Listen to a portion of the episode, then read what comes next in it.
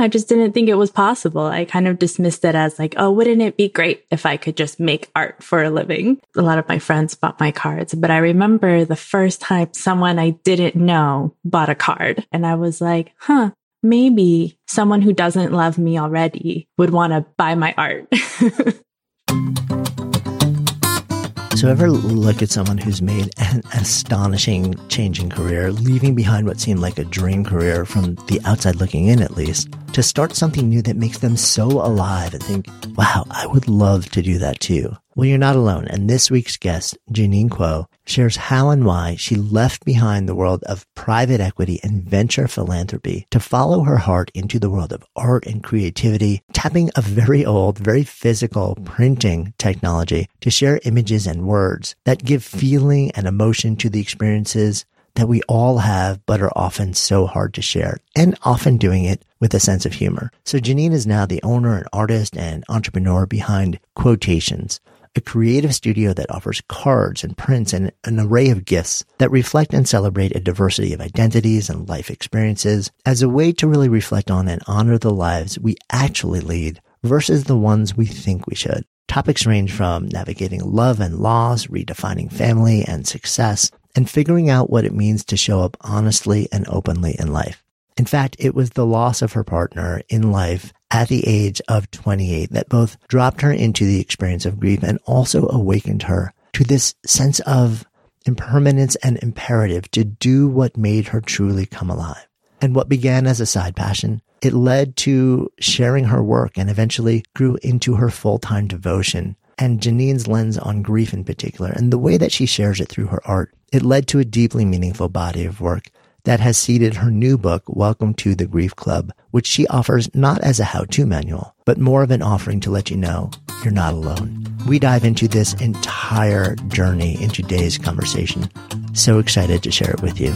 I'm Jonathan Fields, and this is Good Life Project.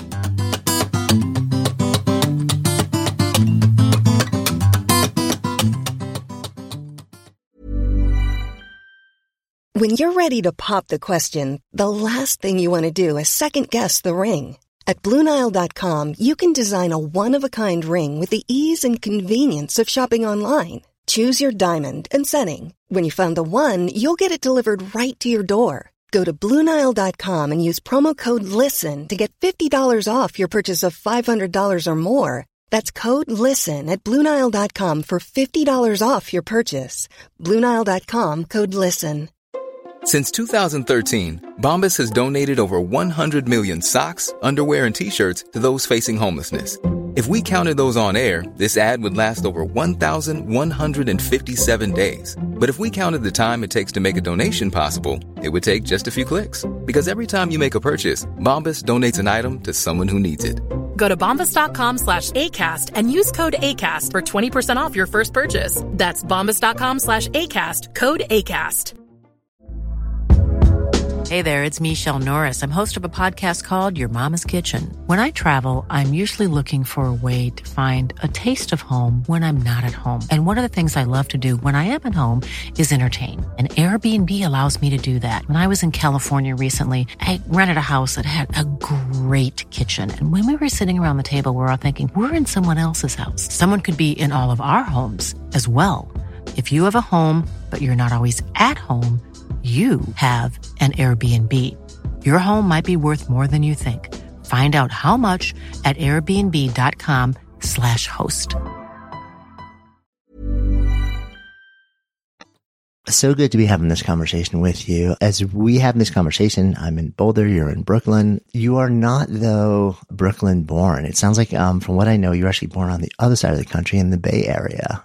But it also sounds like you bounced around a lot internationally as a kid. Yeah. So I was born in San Francisco, but my family is Chinese and we moved to Shanghai when I was young. So I actually grew up for the most part in Shanghai in the expat community there and came back to the States for college. What, how old were you when you moved? I was seven or eight. So you had started your life in the first seven or eight years of your life, um, San Francisco area, and then you find yourself moving to Shanghai. I'm so curious What's that like for you as a seven or eight year old kid? It was really confusing. I just remember thinking, wow, this whole country is like a big Chinatown and, and everyone looks like me. And I actually, I went to international school because English was my primary language. And so I went to school with kids from all over the world. And for the most part, people cycled in and out every one or two years. So it was a really interesting experience that I don't think I really appreciated till after I left. Mm, so you said it was when you got there, everyone looked like you also. I'm always curious, especially as a seven or eight year old kid, was that something that you were immediately aware of that was very different from growing up in the San Francisco area? Yeah, definitely. Although I think it was a shock to me when I first moved there. And then I think I kind of quickly adjusted. And actually, when I moved back to the States, it felt like a bigger adjustment to me to be in a place where my race or my ethnicity was the first thing that someone noticed about me. Hmm. I'm curious how that came up in terms of when you say it was the first thing that they noticed. Was it something that was said? Was it was it was it more subtle cues? Um, how did you experience that?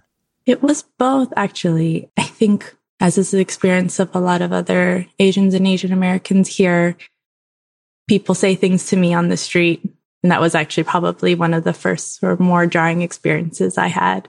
People asking you where you're from, or just saying, you know, ni hao or konnichiwa to you, um, without really much more of an introduction. And then I think, you know, more subtly, there are some assumptions that people make about you, about your family, about where you're from, about what you're good at or not that sort of come out in, in different ways, even if it's not explicitly said.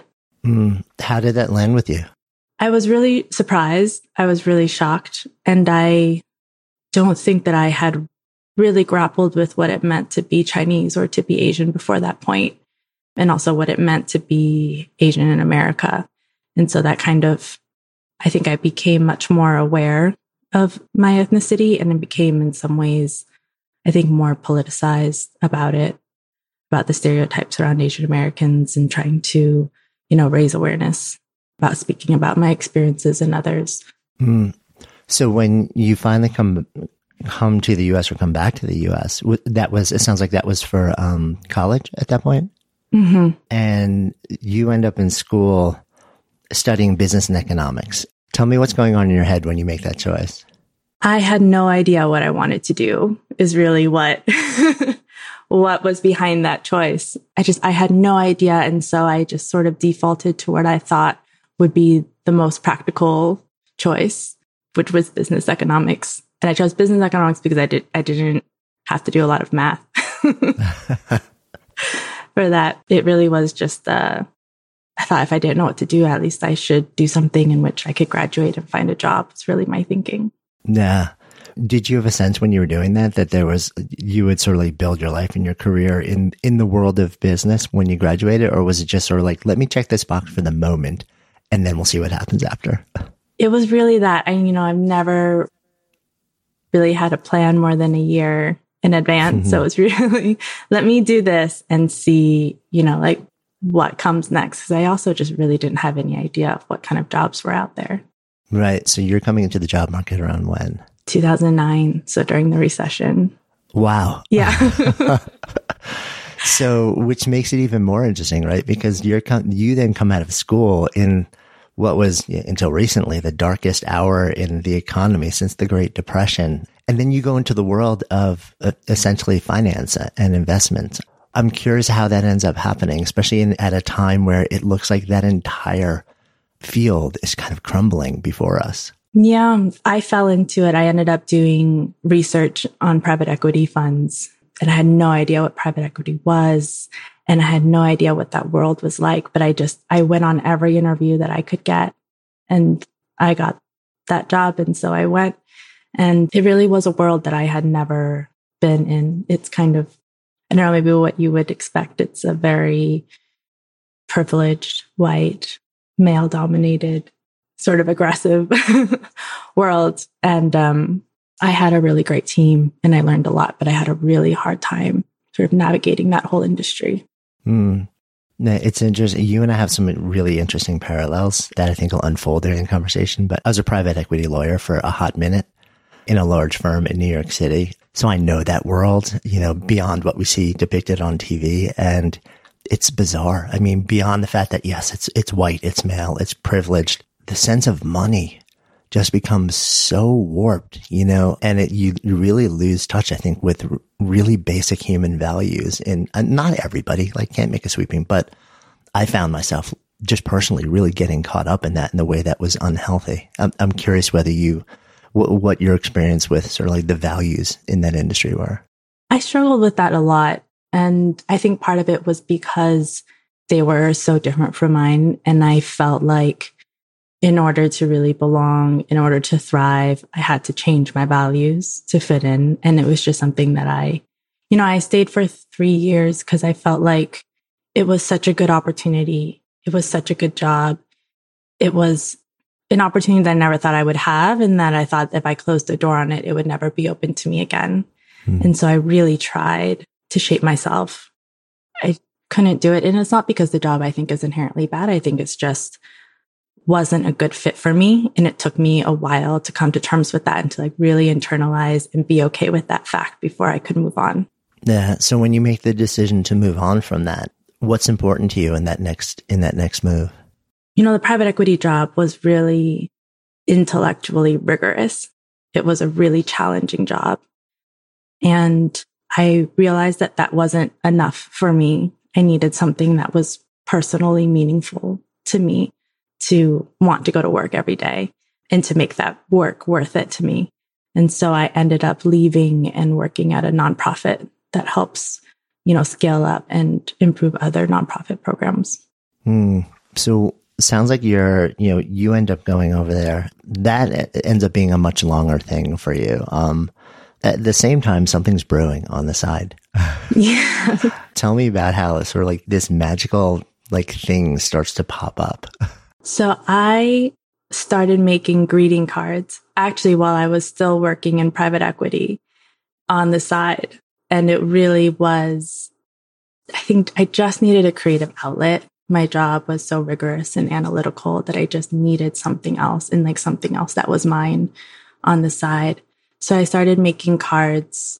Again, I just sort of fell into it. I was talking with one of my best friends, Amy, about greeting cards randomly and how someone should make cards for all these occasions that we have that no one talks about or we don't have cards for. So I just started making those cards, like really just for me and my friends.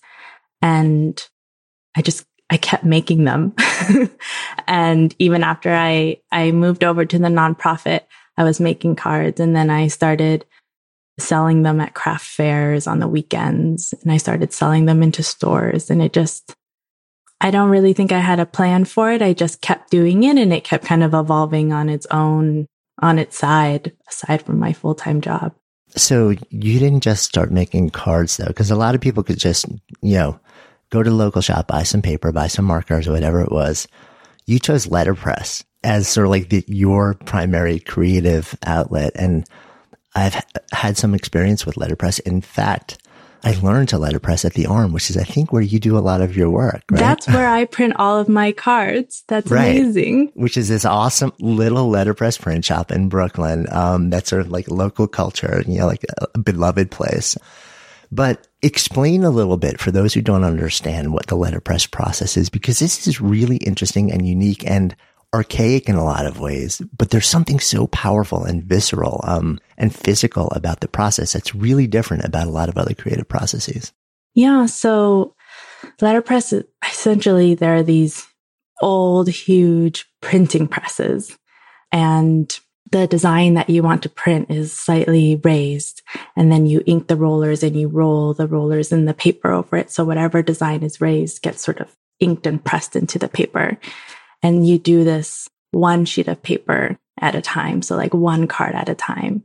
So that's how I, I print all of my cards. Um, it's like a very sort of manual, very labor intensive process.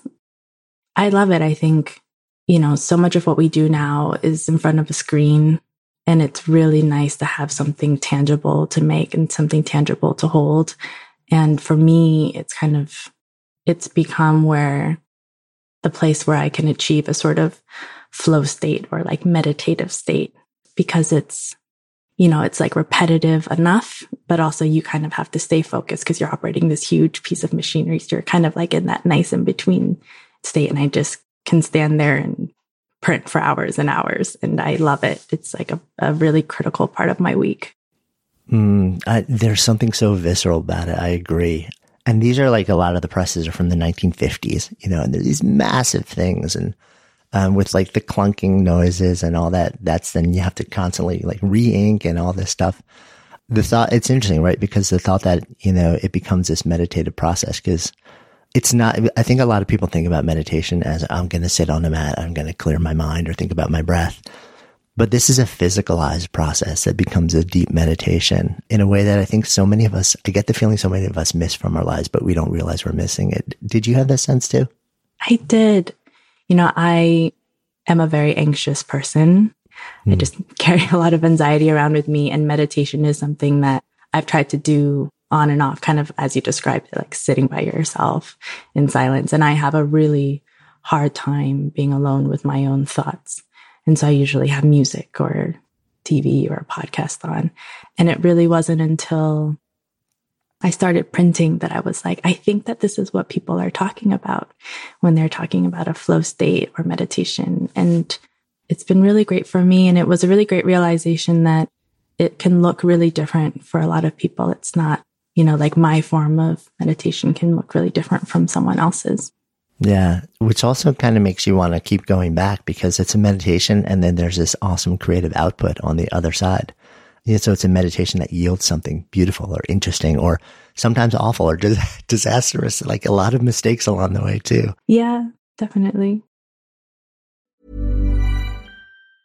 Hiring for your small business? If you're not looking for professionals on LinkedIn, you're looking in the wrong place. That's like looking for your car keys in a fish tank.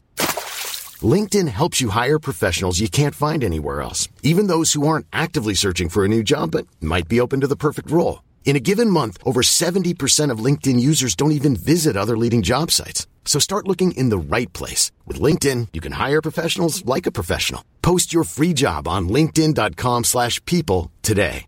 This is Paige, the co-host of Giggly Squad, and I want to tell you about a company that I've been loving, Olive and June. Olive and June gives you everything that you need for a salon quality manicure in one box. And if you break it down, it really comes out to $2 a manicure, which is absolutely insane. It's also so easy to get salon worthy nails at home with Olive and June. The difference between how your nails used to look when you did them yourself and now with the Mani system is a complete game changer. The best thing about Olive and June too is it's a quick dry, dries in about one minute, lasts for five days, and full coverage in up to one to two coats. Visit oliveandjune.com slash perfect Mani 20 for 20% off your first system. That's oliveandjune.com slash perfect Mani 20 for 20% off your first system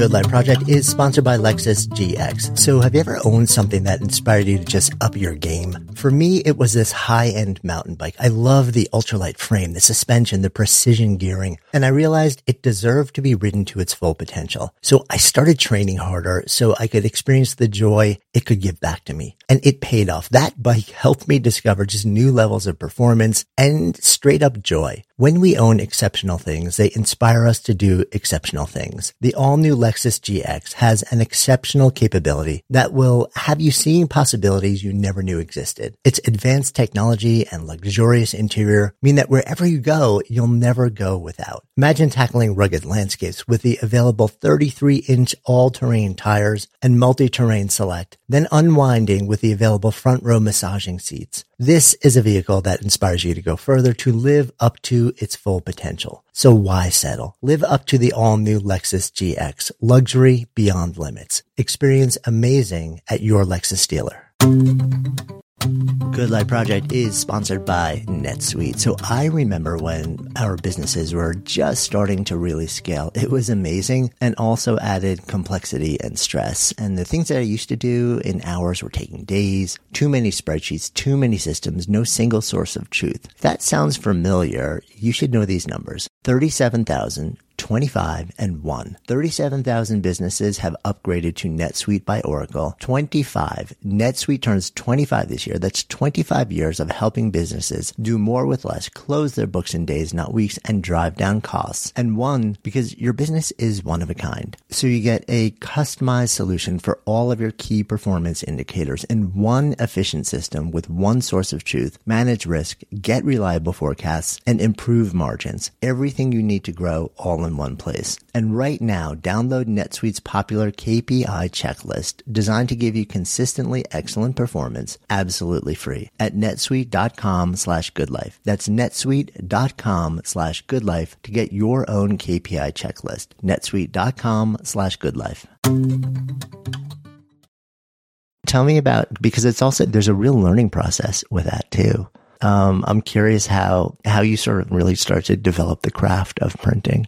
Yeah. So I actually, when I first started making cards, I didn't know how to letterpress and I was carving characters out of linoleum. So I was block printing them and then sort of individually stamping the letters on the, on the card. And I met this woman, Jen, who's also now one of my closest friends at a craft fair. And she was part of a letterpress studio and she was like, you should look into letterpress because it still keeps that sort of handmade process, but it's a little bit less labor intensive than individually stamping every, every letter on the card. And so I ended up taking a weekend class at a letterpress studio in Boston and then just renting time at her studio. It was really just how I learned, just getting on the press and having people around to help me when I got in trouble. But it was a real lesson. Even learning how to letterpress was a real lesson in going slowly because there's really no way to rush the process and there's no way to rush the learning process. You just kind of have to print and eventually something will go wrong because they're like these old machines. And then once you hit a problem, then you're like, okay, now what? and that's sort of just like how you learn. And for me, it was a real, again, like I'm someone who's like usually doing two things at once. Hmm. And it was just a really good practice in just like printing one card at a time, waiting till you like hit a problem, solving that problem, going back, adjusting, and then printing again, which I think is really yeah. relevant in a lot of other parts of life too. especially now, right? yeah. I think now we, we all need something, some outlet like that where we can kind of like, it, it, it, focuses our mind, but there's this process and, and getting our body involved, I think is so powerful also. When you're starting to do this, it, were you doing it in the beginning just as kind of like a fun side hobby and then you know, that you got drawn into the process um, and the craft without any intention of this ever becoming something bigger than that, or in the, or did you always have in the back of your mind, huh, like this is going to lead to something else? I had it in the back of my mind, but more as a what if, mm. um, not really as a an actual goal or an actual step that I thought that I would take. It just it didn't seem I don't know. I just didn't think it was possible. I kind of dismissed it as like, oh, wouldn't it be great if I could just make art for a living? It didn't seem possible, but I, yeah, I did definitely dream about it and think about it and wonder what it would be like. When you start printing and at some point you make a decision to start sharing what you're doing and posting it. I think in the early days, um, you started on Etsy. Mm-hmm. I'm curious what happens in your mind that says, okay, it's time you know, it's time to share this. It's time to maybe see if somebody else would like this. It's time to maybe see if somebody else would pay for this. Yeah. I remember going to a craft show and seeing someone there selling cards. And that for me, it just, that's all it took. It took like seeing one person doing something similar. And I was like, huh, I could do that. Like I could get a table and a tent and set up in a parking lot and see what happens. And so, yeah, I started on craft at craft fairs and then I put my cards on Etsy because it was pretty easy to set up an Etsy shop. And I just thought like, huh, let's see what happens. And a lot of my friends bought my cards, but I remember the first time someone I didn't know bought a card. Like I remember that moment. And again, it just took one person buying the card. And I was like, huh, maybe someone who doesn't love me already would want to buy my art. and that's kind of just how it happened. And then I pitched my products to a store and they said yes. And I said, huh, well, you know, there's one store out there that wants my cards, maybe there are others. So I, it was a very sort of, I don't know, gradual realization of, of what I could do with my cards and who else might want them. Mm-hmm. So as, as the world is starting to say, or, or like your world or one or two people here in the world, um, one shop owner here, one person whose email address you don't recognize is saying yes. And you start to, to think to yourself, well, this, maybe this could be something bigger. What's happening in your mind also on the side of, well, if this could be a business, you know, like, cause you, you, you have all this, you know, you have education, you have experience in the world of business, you know, entirely different, but are you starting to think at that point, well, well, then, you know, if it's not just something which is joyful and meditative for me and a creative act, but it's something where I'm putting it into the world and maybe this is going to become something bigger. What do I want it to be? What do I want it to say? Um, who do I want it to speak to? Are you starting to think through all of these different things on another level at that point? I am. Think the cards ended up being a lot more meaningful to me than I initially thought that they would be. Like I said initially, I thought that they would be a creative outlet and I was sort of making sort of funny cards for everyday occasions. And then as things started to happen in my life and I started to make them into cards, I realized how important of an outlet it was for me. You know, I am really introverted. I'm really quiet. I have a hard time speaking up verbally often. It's a lot easier for me to write down my thoughts and write down my perspectives. And so the card sort of became what I kind of think of as my soapbox for, you know, what I think is important, what are the important messages that I want other people to hear. Um, and that's definitely not something that I anticipated it to be, but it's what it's become. Mm. I mean, so a lot of the cards are they're kind of funny. They're they're snarky. You've got definitely there's a lot of New York in those cards. um, and what's become more than cards now also. So I'm curious, as somebody who, you know, like feels you're, you're more introverted, more, more quiet, when you start putting into the world graphic representations and words and cards and things like this that maybe show a side of yourself which you're not super comfortable sharing in conversation. Did those who knew you when they start to see the art and, and the phrases and the ideas that you were putting into the world, well, two things, I guess. Were you comfortable doing that? And did people who knew you already and then like saw what you were putting into your art and offering the world? I'm curious what their reaction was. I think the people who know me really well were not surprised hmm. because I think I'm I'm more like me on my cards when I'm around them. That's like the true hmm. me. I think, you know, some of my coworkers or acquaintances that didn't know me well were probably surprised at the humor and the snark. And also, I think just the level of honesty and vulnerability in my cards, because I personally can be, I don't know, a little bit more reserved in person. But with my cards, I kind of just like put it all out there. In terms of if I'm comfortable, I think that's something that I'm still figuring out. I think that, I think what I struggle with is I personally think it's better when we just put our stuff out there because then we feel less alone because other people inevitably feel the same way or similarly. And they then feel less alone because they know that's how you feel. And I just think that's like a good virtual cycle to get into.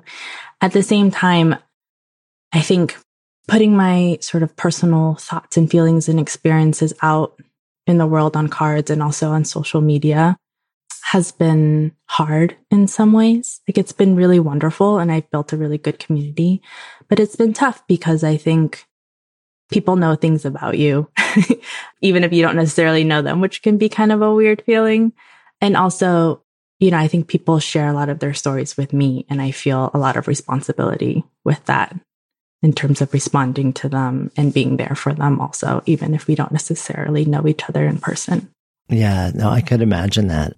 I feel like great art, whether it's on a card, whether it's hanging on a wall, whether it's, you know, like something you listen to, it does that, that the people who, where it lands with other people and, and in some way they feel connected to the creator. Even if they don't know the real story behind it, there's something, um, but yeah, I, I wonder if sometimes, you know, it also, it crosses a line where you feel such a deep affinity to the person who created something that moves you so deeply. I know I felt that about, you know, like musicians in particular, that, um, you assume you know the story and you assume you know the full emotions, but so often art is sort of like, and, and I guess that's part of my curiosity and what you were speaking to, like, like where's the line between what you share and, and what you don't share? And, um, and the closer you get to just sharing it all, I think the more it really resonates deeply with people. But it also creates this transference or it has the potential to create a level of transference that can be, especially for someone who's quieter, more introverted, really uncomfortable because when you step more into the public domain. Yeah, I definitely, I definitely feel that. And I'm, like I said, I'm still trying to figure out where my boundaries are and when I'm comfortable sharing or like what I just want to keep for myself and the people who know me best. Hmm. So this is all happening on the side. Um, so you're like, th- there's a, this window, there's a season where you've got your full time job, like you're doing the thing and you're building this on the side. You give it this fantastic name, Kwohtations, which is this play on, on your, your last name. And it's building and people are responding it. You're having this powerful creative outlet and, and making a difference and starting to build a business. And in the middle of this. So this is, you start into around 2011. Um, then we get to, you're, you're doing this dance and then you experience this really profound personal loss in the middle of this. Um, the loss of somebody who who was your first love. Tell me how this affects everything that you're doing. I mean, how can it not, right? Yeah. So my partner at the time, Nap, he died in 2016 when we were both 28 and it just it turned my life around. It turned my world around. He was you know the first person that i really loved who died. I was you know one of a few people in my peer group that i knew who had had a significant loss. The only person i knew who had lost a partner. And the experience of his death and my grief was just so much harder and longer and more complicated than anything I had experienced or could have imagined that I would feel. And in terms of how that affected my work and, and the business, I ended up quitting my job and pursuing art full time. And that was a decision that was both fast and slow so slow in that, like we talked about, it had been in the back of my head, but I thought, oh, it wouldn't be possible. Or, you know, what would I do without health insurance? And it's so scary. And then after he died, I just felt like things that were scary to me before just weren't scary anymore. Like your whole mm. baseline for like what is in the realm of okay changes. At least that was my experience. And I thought, you know, I, I liked my job. It was fine, but suddenly like fine just wasn't cutting it anymore. I just wanted to do something that brought me more meaning and more joy. It just seemed like I felt more of an urgency around that. Hmm. So at the same time, you know, it's affecting the way that you think about like, well, this is my central devotion. I want it to give me so much more.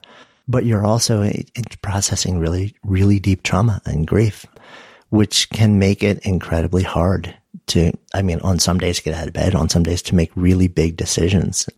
So just personally, when, when you're moving through this experience, this sort of like deep season, which I don't think ever leaves anyone, you know, it's just, it changes over time, but it's always, it just becomes a part of you. You know, when you make that decision to say, okay, I'm going to literally leave behind a decade long career doing this thing to, to, to do this other thing. I know you say it, it's sort of like it clarified it, made it a lot easier to do. Um, but taking action and making decisions in general when you're in that space can be so brutally hard. I, am curious just on a personal level, um, what it was like for you. You were in a space of deep trauma, deep grief, and also making decisions to make really big changes in your life simultaneously. You know, these they say you shouldn't make any big decisions. I don't know, that first year.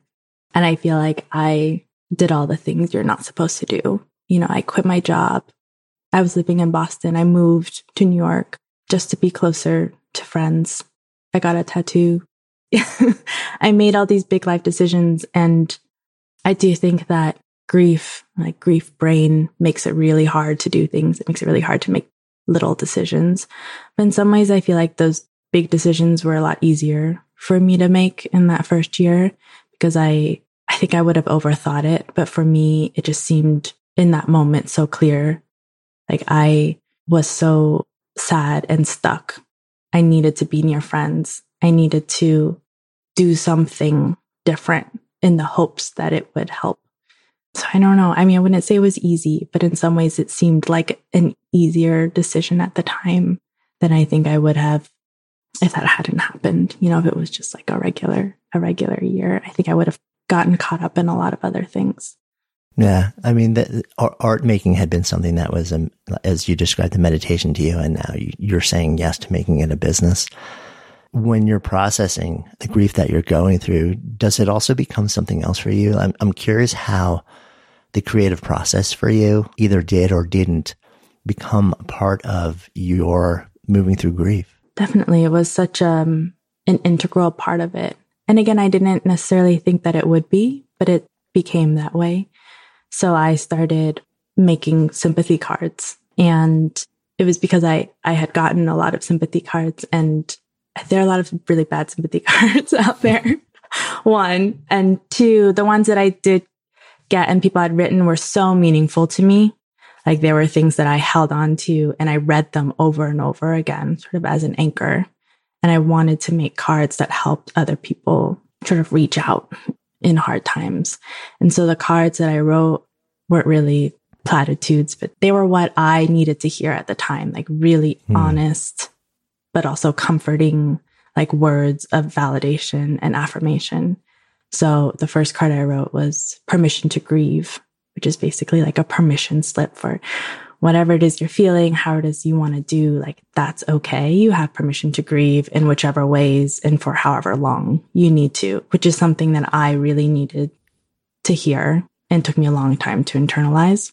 And so I think just that process again of putting my thoughts and emotions to paper and sort of talking to myself as I would if I were my own friend was really helpful for me to just hear what I needed to hear as if it was from somebody else. Yeah, that's so interesting. So it's, it's like you tap the creative process to give language to what other people, like what you wished other people were saying to you along the way. And then clearly, you know, as you're sharing that with the world, it's resonating with other people because people start saying yes, like to all of these different things that you're putting into the world. Was that surprising to you or expected or did you have any expectations about how those messages, how that art in particular would land when you shared it? I was surprised because grief to me has been, you know, I have a really, really wonderful support network, but it has been such an isolating and lonely experience for me. And, you know, it was my first time having a significant loss. I feel like very few people, like, we don't really talk about it and we don't really talk about it honestly. So it felt like I was the only one going through this or the only one feeling this way. And that like my grief was extra complicated or I was like taking it extra hard. I don't know. but then when I started, you know, writing about my experiences and what they were like and, and putting them out. So I, I didn't know how others would respond. And so I was surprised when everyone was like, Oh, me too. Like that's how it you know, that's how it feels for me, or parts of that are how are how it feels for me. And so I was surprised and really comforted by that fact. Mm, so it's almost like telling you that there are other people. I mean, it sounds like you had your own your own community of people that were close to you that support you, but sounds like that experience also shared that there were so many other people out there going through something similar, and maybe also not having language for it the same way that you were seeing people who were trying to probably love you and support you weren't doing it in a way that felt like it was actually loving and supporting in a lot of ways, even though that wasn't their intention. I think it's just so hard to know what to do. I mean, looking back on how before Nap died, I know that I definitely erred on the side of not saying anything because I didn't want that person to be sad or I didn't want to say the wrong thing. Or honestly, I just didn't want to be uncomfortable. And even after he died, you know, I'm much more likely to say something because I know how it feels to be on the other end, but I still mess up. I still don't know what to say because it's just, I feel like these are situations where there is no perfect thing to say or no perfect thing to do. And that's, that can be a hard realization if you're trying to help. But I also, what I think is what I realize is sometimes just saying anything or just being there is what is the most important. It's not exactly what you do or say. It's just the fact that you did something, said something, that you were there. Mm, yeah. Just being beside somebody, I think often is what matters more than almost anything that comes out of your mouth.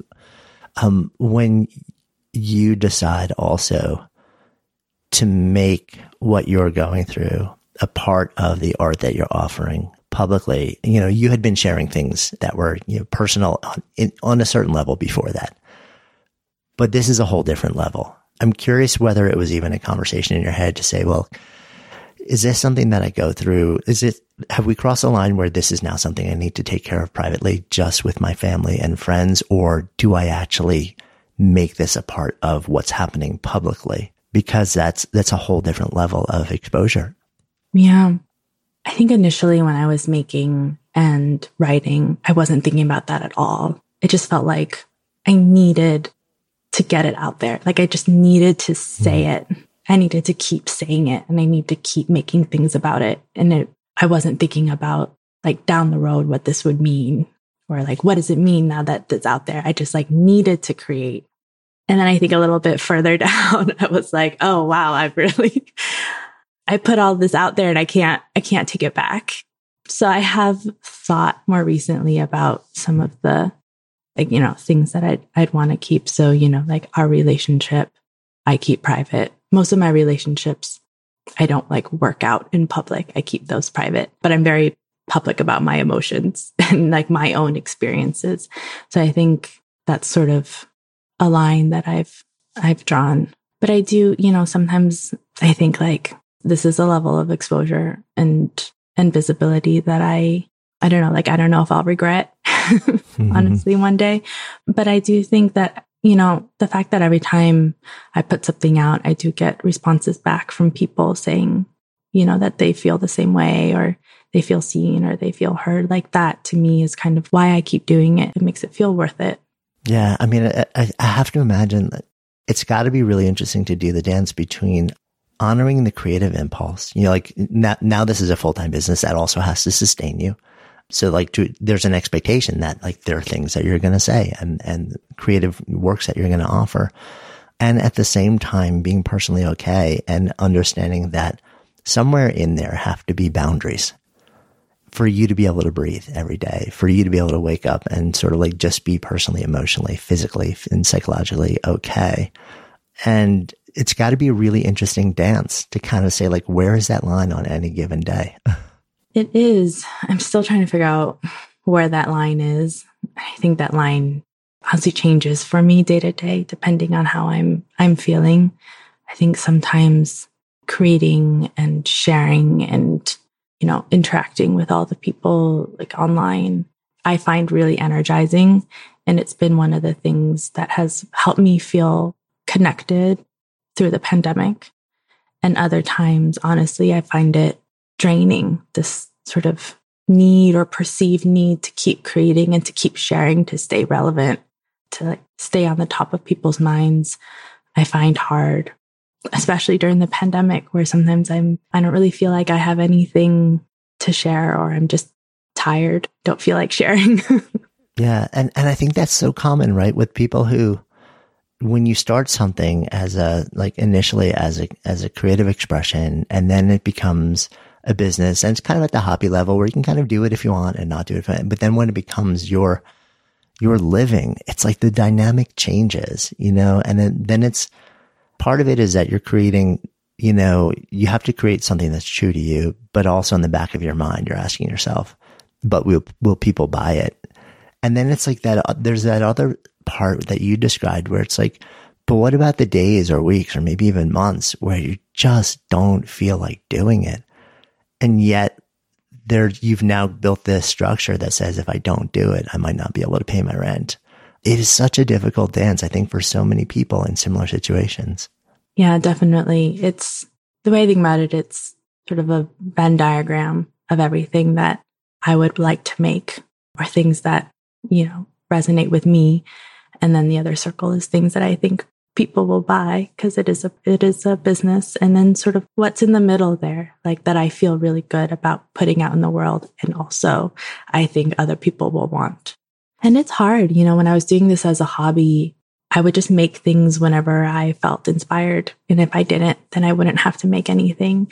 And now it's like, you know, two or three times a year, I'm like, okay, well, time to make, time to make 12 products again. And, you know, on one hand, I do think it, it does take some of the freedom out of it because you're trying to think about like what is like a commercial value of something, not just what you want to make. On the other hand, I do think that it has pushed me, you know, usually I'm like, I don't know what to make. Like I've made everything I could possibly make. I've said everything I could possibly say. There's nothing left in me. And that's usually where I would have stopped.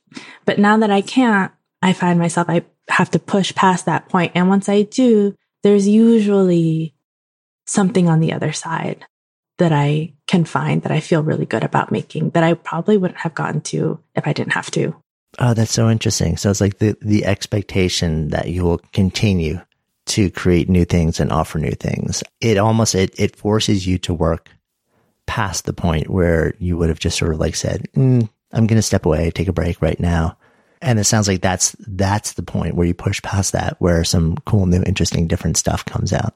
Yeah, definitely. If I were still doing this on the side, I don't think that I would push past or push as hard as I've done. Yeah, it's a, there's an interesting as you were saying that one part of what was happening in my head was in the process of brainstorming. Like it's commonly known, there's sort of like these three stages. Like the first round of ideas are really obvious and generally pretty bad, and the second round of ideas are more nuanced and kind of like interesting, and maybe there's some cool stuff in there. And usually, it starts to get a lot harder to come up with cool new ideas. Um, so people tap out after that sort of like second wave of idea. They're just like, "This is the best I got." But it's the third wave after that where it actually gets really thorny and you don't want to show up and you don't want to do work where all the really cool, best new innovative ideas happen. But so few people push there that, you know, they don't experience what it's like to actually be in the domain of creating that next generation of ideas and creative output. But I, I found that that's often where so much of the magic happens. But there's got to be some kind of structure to push you there because most of us don't go there naturally. It's just too annoying or too stressful or too much effort. So it's interesting that the, it's like the business structure that you created has made you go to that space on a regular basis now. Yeah. It's, um, again, it's not something that I anticipated. And I do think it is, like you were saying, like I, I don't think I would have done it otherwise because I didn't have to. I had a job and also because it's hard. I feel like a lot of the things on my cards or my art, I have to sort of look at parts of myself that I think are hard. We're like, oh, I don't want to make a card about that, or I don't want to think about that. But then, like, no, I have to make something. Let me let me really think about what I want to make, and let me think about the things I've been struggling with. Let me think about the things I've been, the questions I've been having about my own life, and sort of how do I take those and turn them into art. But that's an uncomfortable process, and so I I don't think that I, I would have done it otherwise. Mm. It's interesting because the way you describe it now, also there's another layer, like especially because of what the art that you make, which is that it's almost like you're going into a deeper layer of therapy for yourself in order to get to the place where sort of like you're creating something at a deeper level to then offer and share to other people. So that's a whole nother sort of like realm of, of potential resistance that gets folded into it because you're like, oh, I need to process my experiences and emotions in a way that maybe I haven't gone there. Maybe I'm not entirely sure I want to go there today. yeah. yeah, definitely. I say my Kwohtations is kind of like my life in cards. Mm. And, you know, I think if you look at every card, you know, I want them to be accessible and resonant for a lot of people, but there's a lot of myself and a lot of my life and my experiences embedded into each one. So, yeah, I guess each one is like a little therapy session. Mm, right. Um, which probably is what, one of the reasons why it resonates so deeply with so many people. Uh, I mean, another element of, of your work also, and I'm curious what I, I imagine this is really intentional for you is representation. And I'm wondering, you know, was that sort of like a central value that you want to bring to to the work and everything that you create? And when did that, if so, when does that actually become a part of what you're devoting yourself to beyond sort of understanding the conversation in somebody's head and giving language to it? It is really intentional. So a lot of my cards and art sort of celebrate or represent a lot of different life experiences and identities. And I think it's really important because, you know, we send greeting cards for occasions and to people that we deem important or significant, right? So birthdays, weddings, Mother's Day, Father's Day, Valentine's Day. And I think a lot of our lives don't fit into those specific occasions, right? Or those specific structures. So I think a lot about, you know, like who is not represented, who's feeling left out, whose experiences don't slot into these, you know, categories that we've created. You know, so for example, Mother's Day, Father's Day, I have cards for chosen families, have a thanks for raising me card for you can send to anyone who's been a parental figure in your life or a congratulations for raising yourself card for those of us who have lost parents or are estranged from our parents or just have done a lot of our own parenting of ourselves. And I think a lot of us, I mean, I'd venture to say most of us don't fit in these cookie cutter boxes. So if we're going to make cards about the lives we actually lead, these are the cards that we should be making. And I guess, yeah, it is intentional, but it also just seems really natural to me, right? Like if we're going to make cards with people on them, we don't all look the same. We don't all have the same lives. So shouldn't the people on the cards look different? you know, I don't know. It is intentional, but it just seems like a very natural step for anyone who's, who's making cards or making any kind of art. Yeah. Well, I mean, very natural for you, but not necessarily for the broader industry that has been around. For you know, like generations and generations.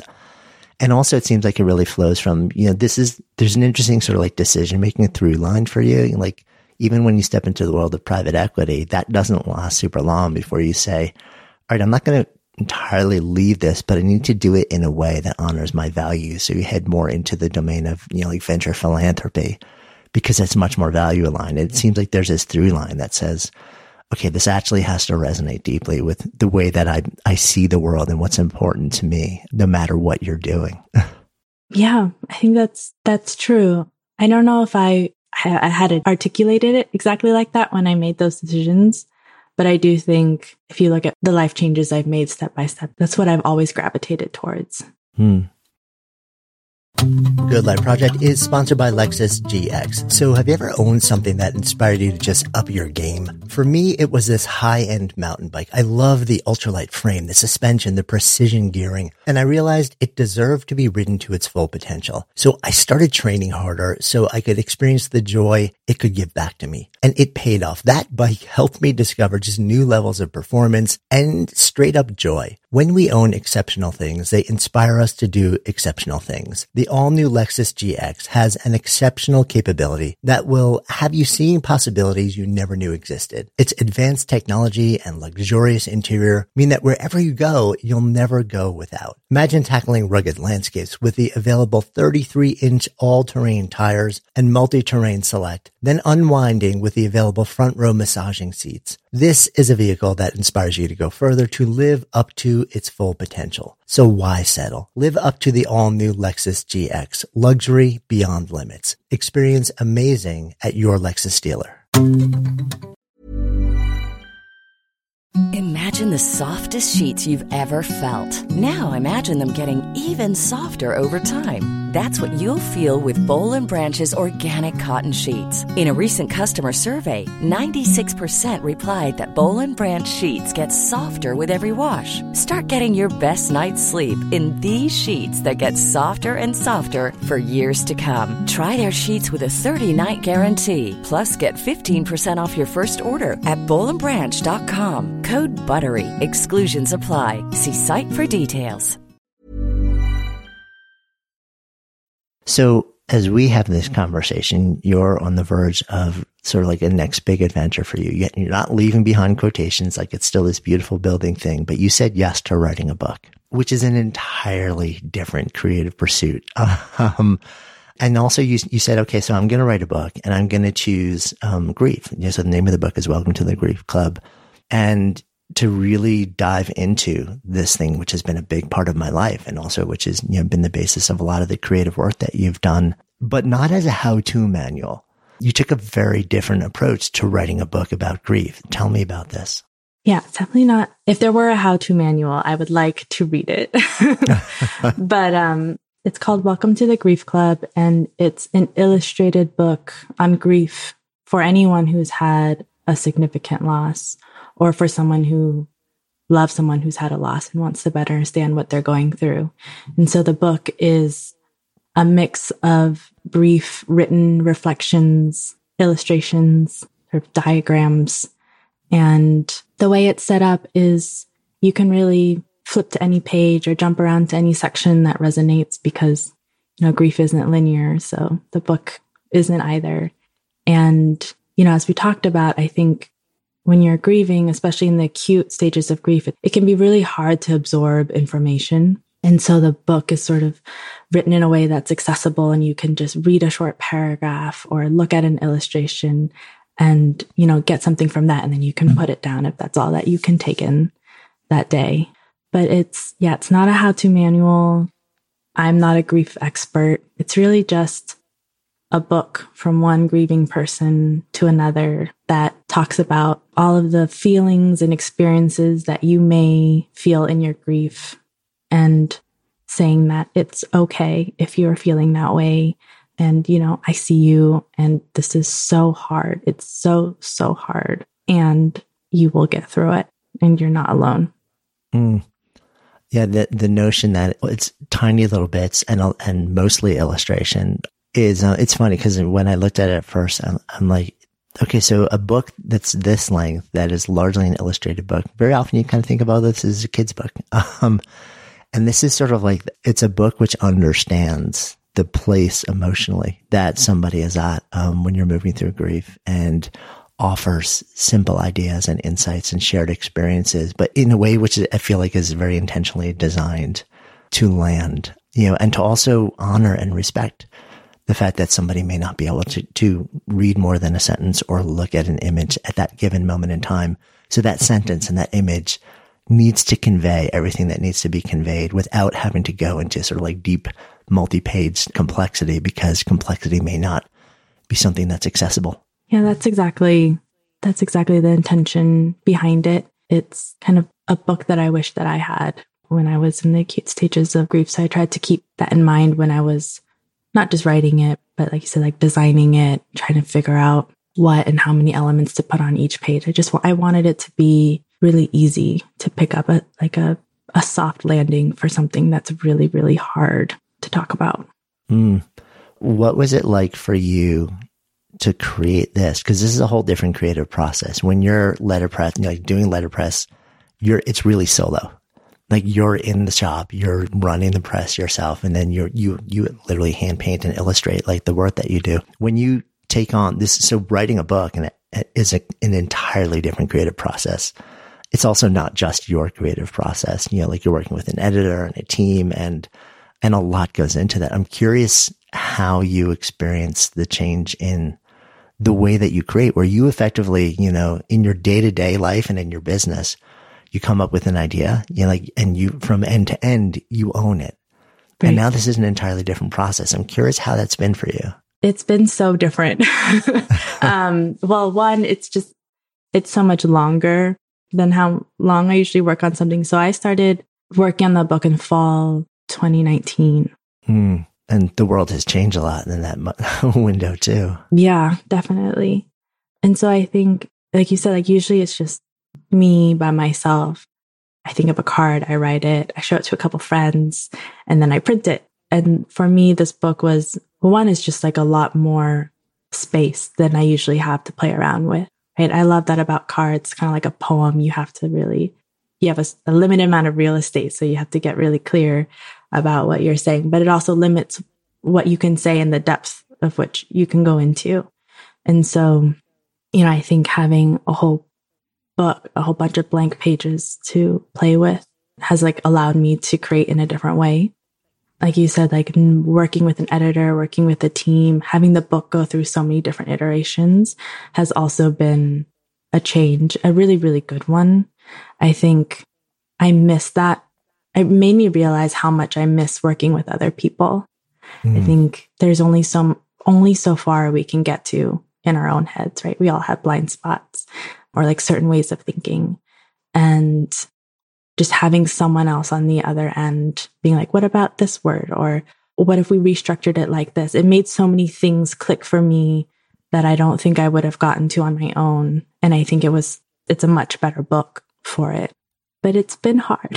writing, writing is hard and writing a book about something that's so personal. I mean, writing about something that's about the worst thing that's ever happened to me in the middle of a pandemic has also been really emotionally hard. And to think about it constantly for so long, I don't know what I thought it would be like, but it was harder than what I expected. Yeah. I mean, I guess that part of my curiosity was, you know, on the one hand, does spending so much time exploring this experience, like you said, the hardest thing you've ever been through, on the one hand, I would imagine there's some level of catharsis, but on the other hand, is it also on some level re-traumatizing to spend so much time sort of like back in that space and like, and if so, how do you be okay through that process?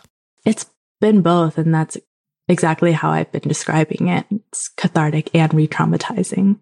Mm. Um, it's been cathartic. Well, in, in a couple ways. One is I think I, I stopped processing my grief prematurely. I did a lot of processing right after I went to therapy. I talked about it. And then I got to a point where I was still grieving, but okay.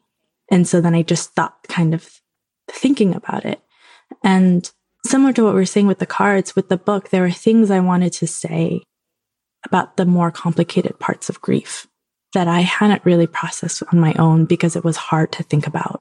But because I wanted to say it to other people, I had to think about how I really felt about it and my own experiences.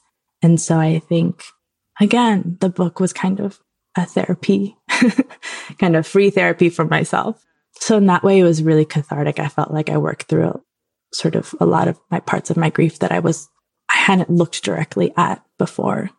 But it was re traumatizing in that it, you know, it was five years ago, but writing the book at some points, it just felt like I was right back there, like the first few months, the first year. And I, I hadn't really brought myself back there in a while.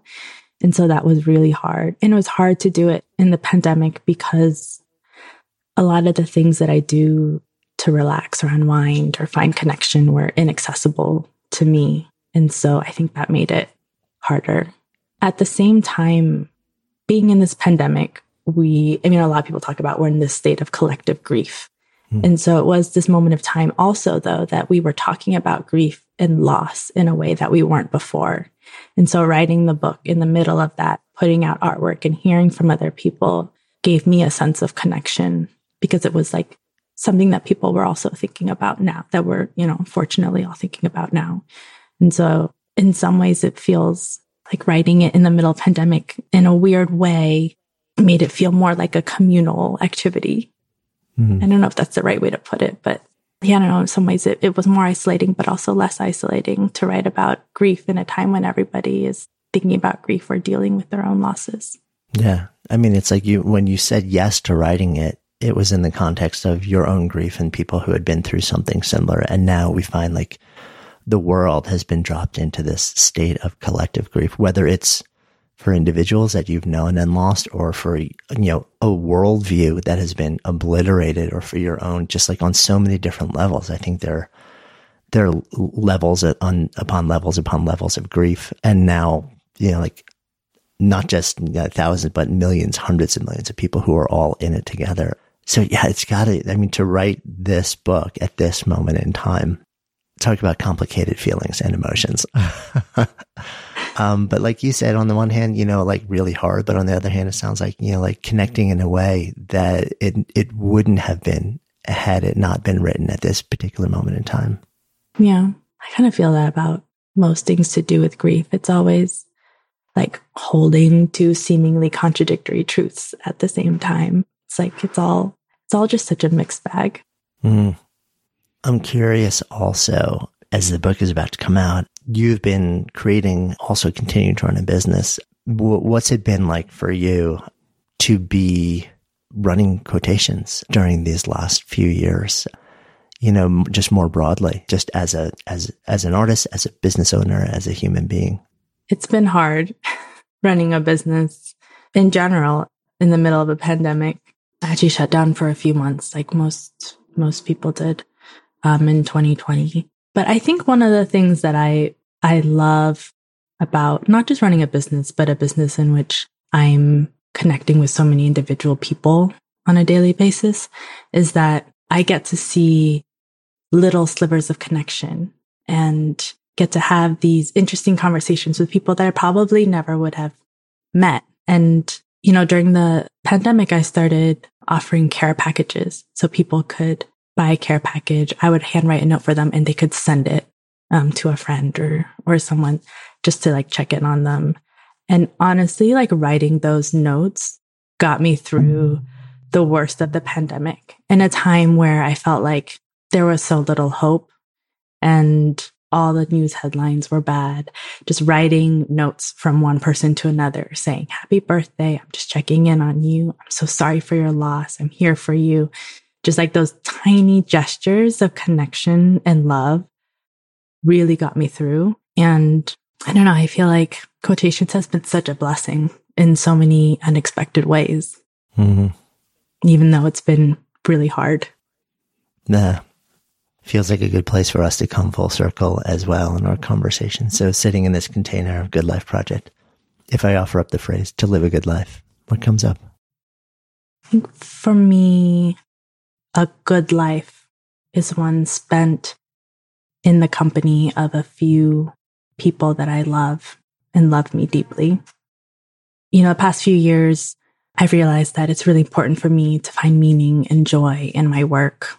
And there are a lot of things I enjoy doing, a lot of things I want to achieve, but all of that can fall apart and fall away. And I would be fine if I'm in the right company. Mm, thank you. Hey, before you leave, if you love this episode, safe bet you will also love the conversation that we had with Lisa Congdon about coming to art later in life. You'll find a link to Lisa's episode in the show notes. Good Life Project is a part of the ACAST Creator Network. And of course, if you haven't already done so, please go ahead and follow Good Life Project in your favorite listening app. And if you found this conversation interesting or inspiring or valuable, and chances are you did since you're still listening here, would you do me a personal favor, a seven second favor, and share it? Maybe on social or by text or by email, even just with one person. Just copy the link from the app you're using and tell those you know, those you love, those you want to help navigate this thing called life a little better so we can all do it better together with more ease and more joy. Tell them to listen. Then even invite them to talk about what you've both discovered because when podcasts become conversations and conversations become action, that's how we all come alive together. Until next time, I'm Jonathan Fields signing off for Good Life Project.